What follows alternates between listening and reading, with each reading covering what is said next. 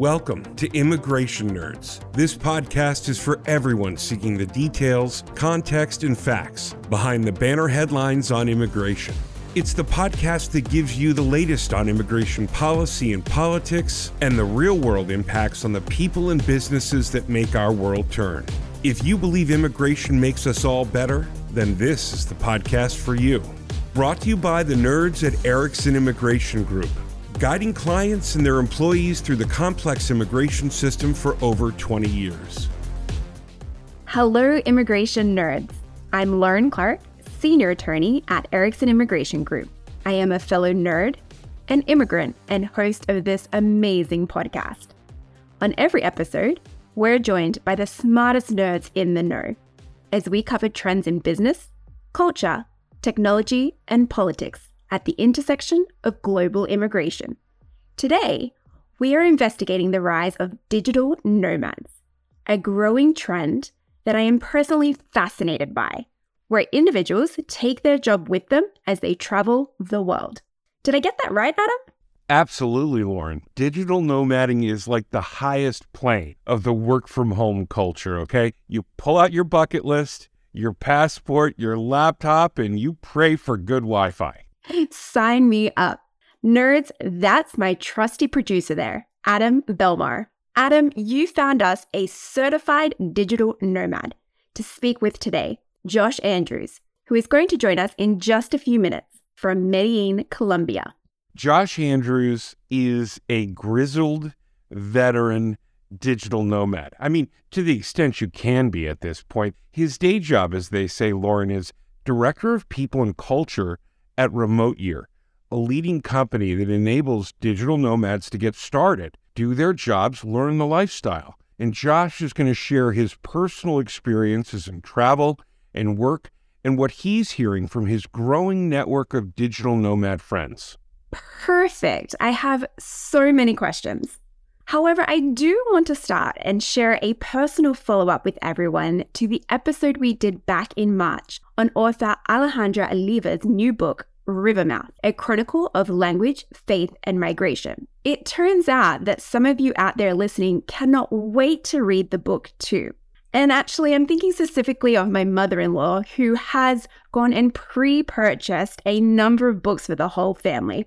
It is going to be our book of the month for our family book club. You know, that is just amazing. I was saying to you right before we took to the air today, Lauren, that the hard copy of Rivermouth just landed in my mailbox. And I am so excited. Of course, when you and I went through the book the first time, it was all highlighters, annotations, and I've been dying to be able to share this book with people and let them feel the strength of these words and really give us some grounding at this time when a lot is going on in the border, Lauren. And so that is a timely reminder that you can pre-register, pre-order for Rivermouth, A Chronicle of Language, Faith, and Migration.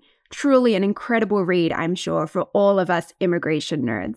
Well, Lauren, I love that you brought it up and that I could share a little bit too. And I, I wanted to make sure that we recognize that May is Asian American Pacific Islander Heritage Month. Absolutely, Adam. Immigration nerds, be advised. And Adam, you've linked some wonderful exhibits and resources from the National Gallery of Art, the Library of Congress, and the Smithsonian Institute in the show notes.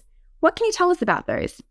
Yeah, Lauren, uh, if everybody points their browser to Asian Pacific Heritage dot gov, you're going to find a compendium of all of the great things that are being done at places like you mentioned, the Library of Congress, the National Archives and Records Administration here in the U S, and the United States Holocaust Memorial Museum. They're all paying tribute to the generations of Asian and Pacific Islanders who've enriched American history and are instrumental in our future.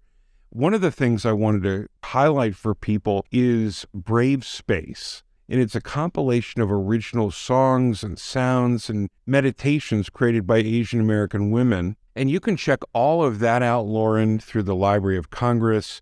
They're also bringing together Grammy Award-winning American roots artist Kathy Fink and Marcy Marxer. And in addition to that, Lauren, the National Museum of Asian Art is culminating a two-week festival celebrating Asian art and cultures of the past, present, and the future. This is all on the National Mall in Washington, D C. It is available digitally. As I say, Asian Pacific Heritage dot gov. A lot of those links are in our show notes, and it's just a wonderful celebration of art, culture, literature, history, and our future, and how important all of us are together as immigrants here in the United States, Lauren. It truly is, and clearly too much to fit within one month, too much to fit within this one podcast. So thank you for making those resources available for all of our nerds out there. All right, nerds, now it's time to call in our news nerd-in-chief, Rob Taylor. Hey, Lauren. Hey, Rob. That's Erickson Immigration Group partner, Rob Taylor, everyone. Now, there are a number of important updates that we need to cover today, Rob. Absolutely. I think the biggest and most important thing is on May eleventh, the U S declared an end to the COVID nineteen National Public Health Emergency. So this has a lot of implications for several different im- immigration-related matters. And what do they include? So most uh, significantly, it was announced that Title forty-two COVID-related restrictions will no longer be in effect. For those of you listening, you may recall we we did a podcast a few months ago on Title forty-two. So if you want a very in-depth understanding of this situation, you can go back and listen. For those of you who want a very short explanation, Title forty-two was enacted essentially to allow the government to limit the entry of goods and people into the U S to prevent the spread of communicable diseases. But in March of twenty twenty, the Trump administration used its authority under Title forty-two to rapidly expel migrants from the U S in an effort to avoid what they called congregate settings where COVID could be easily spread. But the actual effect of this was the government was using it as a means to turn away migrants at the border. So with the end of the COVID nineteen emergency also comes the end of Title forty-two in order to to limit migrants from crossing the border. Uh, we do expect and, and have already seen some litigation challenging this um, in order to restrict travel and restrict entry of migrants into the country. Uh, but there's still, I think, a lot to happen and a lot to be said before we actually see how this will play out. I don't know, Lauren, from your side, being the uh, Title forty-two expert, like, what are your thoughts on this? I think that this situation is something that is going to continue to mature. It's going to change in terms of the impact and implications for, you know, U S as a country and also immigrants coming in through the border. So it's a hot topic that I know as immigration nerds here, we're going to continue to keep up to date with and provide further information for our nerds out there listening. Yeah, very good point. It'll be interesting to see how things develop, especially with regards to, you know, individuals who have the right and ability to apply for asylum at the border. And, you know, that's essentially been taken away from them since the implementation of Title forty-two. So definitely more to come there. Uh, also related to the end of COVID nineteen was another announcement by D H S that said that international air travelers to the U S are now no longer to be required to be fully vaccinated or provide proof of vaccination. So that should open up the uh, the borders a little bit and allow a little bit easier travel in and out of the U S. Thanks, Rob. And I know that there's been some developments regarding I nine verifications for those who are employed within the U S. What do you have an update on that? So in addition to DHS's announcement about travel, they also provided an announcement on the I nines, as you mentioned. Uh, specifically, again, back in twenty twenty, uh, D H S implemented a temporary exception that allowed for the I nine form to be completed virtually. Uh, it was understood that that I nine would later need to be re-verified in person. Uh, in September of twenty twenty, D H S reminded employers, if you're using this virtual option, this is going to sunset. Uh, you should be aware that you're going to have to re-verify uh, people in person. And then with the announcement of, of COVID nineteen emergency ending on May eleventh, uh, it was further stated that as of July the thirty-first, uh, you will no longer be able to virtually complete I nines, and also any I nines completed during this time virtually will now need to be re-verified by August thirty-first. So for companies that have been using this exception over the last three years, uh, they have a pretty short window now in order to re-verify any I nine that was completed virtually. So there's going to be, a, I think, a lot of scrambling in order to uh, accommodate these uh, new provisions and new requirements from D H S. So let's turn our view to the global immigration news. Yeah, so I think the, the most significant update globally is in relation to Australia. So they have just announced that they're going to be expanding their pathways to permanent residency. They've laid out a framework that's actually pretty similar to a framework that they had in place prior to twenty eighteen when they went through some immigration reform. And so under this new framework, They're looking at allowing folks to qualify without necessarily having to meet a certain occupational list. And they're also trying to shorten the time uh, by which individuals can qualify for permanent residency down to two years. So this isn't expected to go into effect probably until the end of the year. So there's going to be more to come with regards to the specifics and the provisions. We will continue to monitor this and continue to provide updates as they become available. Definitely. I think we will look to connect with our counterparts in Australia to bring, you know, a more in-depth analysis in relation to this huge immigration change from out of Australia. That was our immigration news. Now for some Erickson immigration news. Yeah, so it's been announced that one of our partners, Alejandra Zapatero, has been recognized as a Lawyer of Distinction. So this is a great accomplishment for Alejandra as well as E I G. Uh, I've worked with her for many years. I already knew she was a Lawyer of Distinction, but to be able to obtain this on a national scale is, is pretty awesome for her as well as the firm. As our reputation continues to grow within the industry, uh, we're glad to see lawyers such as Alejandra recognized for their great work. She is definitely a certified immigration nerd. Congratulations, Alejandra. That was our news nerd, Rob Taylor. Thank you, Rob. Thanks, Lauren.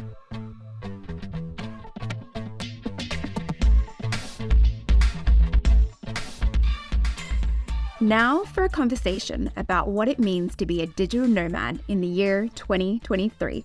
Is it right for you? Where could you go? And what kind of jobs make it possible? Here to help us define terms and better understand the lifestyle and promise of digital nomading is Josh Andrews. Welcome to the Immigration Nerds podcast, Josh. Thank you very much for having me. I'm very uh, excited to be here. Josh, you're joining us today from Medellin, Colombia. How long has that been your home and office? Yeah, so um, I've actually only been here for about two weeks. Uh, so the, the kind of lifestyle I live is that I don't have a home, and I typically spend like one to three months in a place. Um, so I'll be here for a couple more weeks and then on to Mexico for a bit. And Josh, as I understand it, you grew up in Oklahoma and received your bachelor's degree from the University of Central Oklahoma. What opened your eyes to the possibilities of becoming a digital nomad? I got to a point when I was twenty-five years old where uh, I had a bout with leukemia and basically caused me to reevaluate what I wanted out of life. And first part of that was a career change from restaurants into finishing my degree and getting into people and culture. And then second part was that I wanted to see more of the world and to understand more of the different places and the people in it.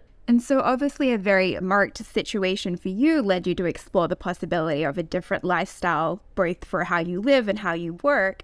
What reasons do you hear from the folks you help at Remote Years as to why they want to try digital nomad? Yeah, I think it's it it can be similar or different. I think we see a lot of different life circumstances that lead to it. So, you know, could be somebody with a situation like mine where they, you know, overcame something and wanted to change their life. Uh, we see, you know, divorcees, empty nests, um, you know, changing jobs, ending a relationship, or it could just be like that they had this urge, saw an Instagram ad and said, I want to travel more. Um, so I think it, it's kind of a variety of things, depends on each person. So you touched a little bit upon, I guess, the diverse demographics of the clients, I guess you see at Remote Year. How diverse is that cohort? You mentioned individuals that may have had a similar life experience. It could be individuals going through massive changes. Do you think that that diversity Sure. is continuing or has had a large push from the end or I guess the start of COVID nineteen, kind of affording people that opportunity? Yeah, I would, I would definitely say it has. Um, so pre-pandemic, I would say like we were much more skewed towards um, like freelancers or self-employed people. And then now, of course, like most of the people in the world have had the opportunity to work remotely over the past couple of years. And because of that, they're more they're more open to traveling. And I, I'd say what we've seen in our demographics since then is that it's just gotten diverse in like every way you could measure diversity. Our our youngest participants are around twenty-one years old. Our oldest uh, upwards to, I think we've had somebody seventy-seven years old on the program this year. And we normally average somewhere around like high thirties, low forties for like a median. And I think that's a key thing. You know, before COVID, what I was told was that individuals who pursued digital nomading were mainly risk takers who really wanted something other than a traditional lifestyle. I think the lessons for many industries and many individuals in during COVID and post-COVID was that we had to pivot to simply being work from home, or everyone being digital nomads, even within their current jobs. And so you've been doing this for five and a half years. From your perspective, did COVID see a huge shift in what we kind of understand as digital nomading and who we see doing or becoming digital nomads? Yeah, I think you could definitely say that. I think like just the different variety of people that are more interested in trying it now. And then I think the other thing for us is what we've seen is there's a lot more people that are willing to do it for maybe one month at a time. And maybe they're going to go do it, you know, three times throughout the year, split in different quarters. A lot of companies now have work from home policies where they can do like one month remotely a year. Um, and so I think that's where we've really seen it change. It used to be maybe people were just traveling full time like I do, but now there's this mix of like somewhere between full time traveling and a couple months at a time. And so does that mean, I guess, from your perspective, that you've seen a change in the different industries that are allowing people to have those digital nomad experiences? For example, I come from the legal profession where we were fully in office, but due to COVID nineteen, we did have to pivot, and now we do offer remote work locations or remote work opportunities. Has the industries changed from potentially being maybe the typical uh, industry that we saw was maybe like in the engineering or the technical side, now expanding to other fields or other employment? Yeah, I would definitely say that. Um, I think we always saw like a small amount of a variety of industries before, but I would definitely see that's ex- expanded a lot um, over the, the last year or two.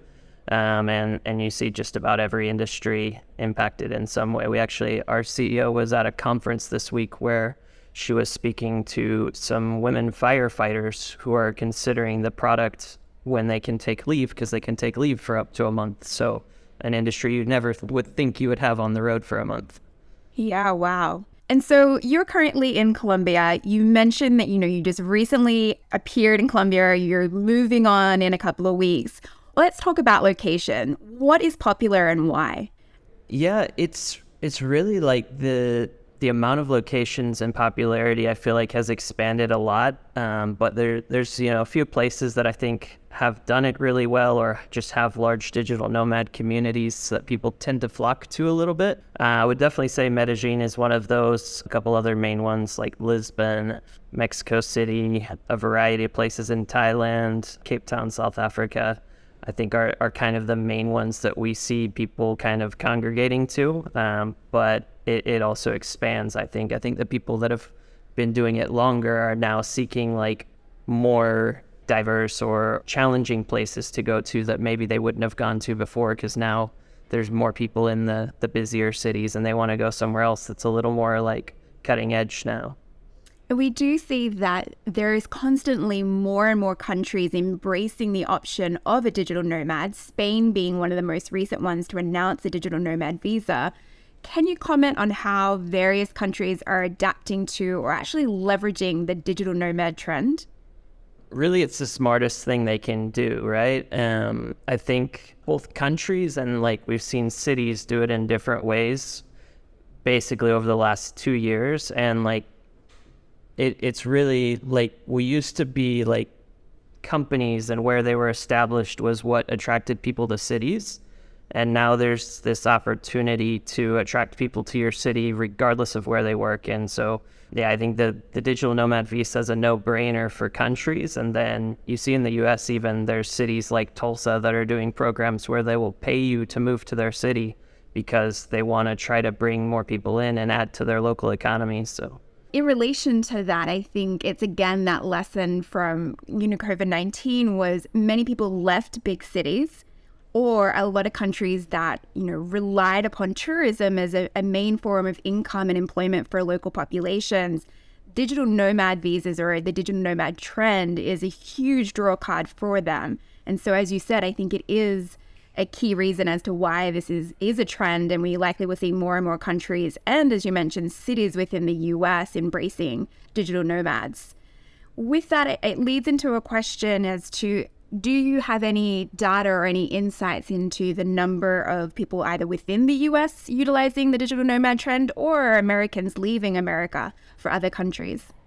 Um, yeah, I wouldn't say like necessarily we have data as to the people that are taking advantage of these digital nomad visas, just because our platform is a month at a time in different places. But I could tell you currently our client base is probably somewhere around seventy-five percent U S, and then the rest spread across other countries. So we're we're definitely seeing a large amount of U S clients wanting to go travel outside of the U S. I think those numbers are still a lot to go off. And I get from the formal work visa perspective, there are some fifty-four nations that now offer some form of digital nomad visas.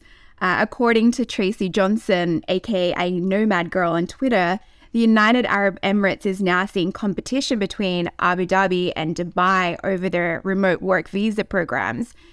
Would you agree, or could you state that this is now more than just a trend? Yeah, no, I think it's definitely, if you want to be competitive as a, a city or a country to try to attract digital nomads, you're going to have to think of ways to make it advantageous for them.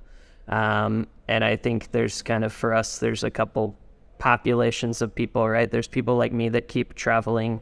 There's people that go back to the U S after they travel. And then there's people that go somewhere and find it to be an amazing city and say, okay, how can I stay here for, for longer or for forever? Um, and, and the visas definitely allow that. And I think that's a key word, competitive.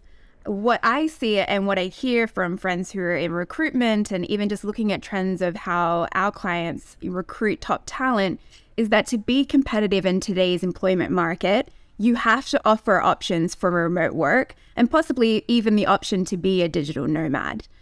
With that, you know, I think the trend of digital nomad or, you know, the options of digital nomad has continued to increase. What do you think are some of the, not necessarily the bars, but the challenges with being a digital nomad? I think the biggest thing that our, our clients maybe struggle with is like adjustment to that lifestyle and like being on the move. And I think there's a variety of things that impact that, right? There's traveling and trying to balance like working and enjoying all of the, the things that you want to see in that city, which is why we, we put our programs out a month, because it gives you more time to kind of slow travel and do that. Um, but then there's, you know, adjusting to different cultures, uh, adjusting to creating a new habit and routine in a new place, and um, a lot of other things that kind of go into it. I guess from your experience, have you found where you have been a digital nomad in different countries that the local population has been welcoming to your presence? Uh, yeah, I think it definitely depends, and it depends on like how this trend impacts each place, and a lot of that has to do with how the government um, treats people coming into the city, and uh, there's a lot of complexity to it. There's plenty of countries that are very welcoming, and then there's plenty of cities where maybe it might be seen as, as having a, a negative impact on the local economy or something, so definitely depends case by case. And then I guess in terms of actually getting the digital nomad visa, are you able to provide any insight as to kind of what that process involves or how hard it is, what kind of, you know, evidence you may require to be considered a digital nomad? What I can say is what it seems like is that most countries are trying to make it as easy as possible to get a digital nomad visa, because that barrier to getting it is, is going to determine whether or not people come and stay in their country and kind of contribute to the local economy. And so as I understand it, with your particular services, you are looking at that shorter period of time for one month. How many people are you seeing who have that month experience are wanting another month and then another month, or are individuals constantly coming back, um, embracing the digital nomad lifestyle? Yeah, we definitely see a lot of customers that are, are repeat buyers that are interested in either like continuing to travel to multiple locations uh, with us and continue to like see what that experience is like. And then some definitely find a place and they're just happy there and they're like, okay, um, you know, I want to spend more time here. And that's where some of those more popular cities I mentioned, like Cape Town is one that typically we see a lot of customers will do one month with us there, and then maybe they just want to stay there for a few months afterwards, because it kind of it's it's hard to get there, but once you're there, it's like it's beautiful. I kind of want to stay for a while. I could definitely appreciate that. The flight back to Australia is very far, and when many people want to travel, I'm like, you need at least a month, if not longer. Uh, so I can I can appreciate once you're there wanting to stay, and obviously the beauty and the culture there is also incredible. So Josh, you know, as we look at your career and, and where you currently are, where you may be heading next, where can we find you in another five years' time? Yeah, I think that's an interesting question, because people always ask me, like, I've been traveling for five years, when am I going to stop? Um, and I, I don't really see a period of time where I, I stop traveling. What I've kind of moved a little more to myself is that I, I find myself spending a little more time in some places. So maybe I'm staying three months. I, I just before Colombia was three months in Buenos Aires. So I kind of am slowing down a little bit in that way, but also still continuously wanting that, going to a new place and getting a new experience. So no plan to stop just yet. Is there a country that is top of the list for where to go next? Um, so we're actually launching uh, our for the first time in uh, in India in October uh, in Goa, and so I've never been to India. It's been at the top of my list for a while now. So uh, my plan is to try to get there either in October or November and, and stick around for a couple of months and get to see a, a new country that's very different than any country I've been to before. So. And then before we let you go, maybe a recommendation of your favorite place that you've been so far. Oof, that's really tough. I always tell people, like, I don't have favorite places because I'm the kind of person that falls in love with everywhere I go.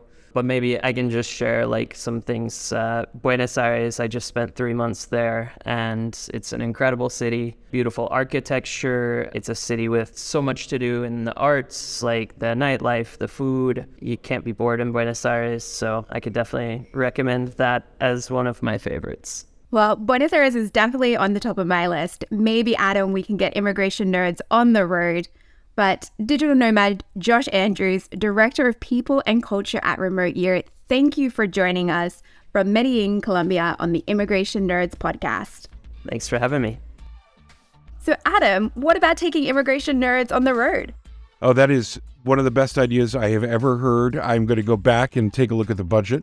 But Lauren, I think Buenos Aires could be the place for us to be broadcasting from. Well, I think for many of our listeners, the lessons from covid nineteen was digital work or the ability to work from home has been made possible, and many of us may actually be working from home. And so that's just one step closer to this digital nomad life in going outside of the U S. I didn't know a lot about this when we brought the topic up in one of our editorial meetings. And when I started to become familiar with digital nomading, I reached out to Remote Year. And of course, this entire lifestyle is predicated, Lauren, on having a job and being able to take it with you. And then your intrepid nature could take you anywhere. And if you need help in doing that, there are people like Remote Year out there who are giving you the opportunity to get started, find a location with a support system, a network of people, even a place to do your remote work from. So the world really is our oyster. And you nerds out there, you definitely know that. So thank you for listening. You can track everything going on at Erickson Immigration Group on our website, eiglaw dot com. And remember, if you believe immigration makes us all better, then this is the podcast for you. Subscribe and share. And meet us right back here for another new episode of Immigration Nerds.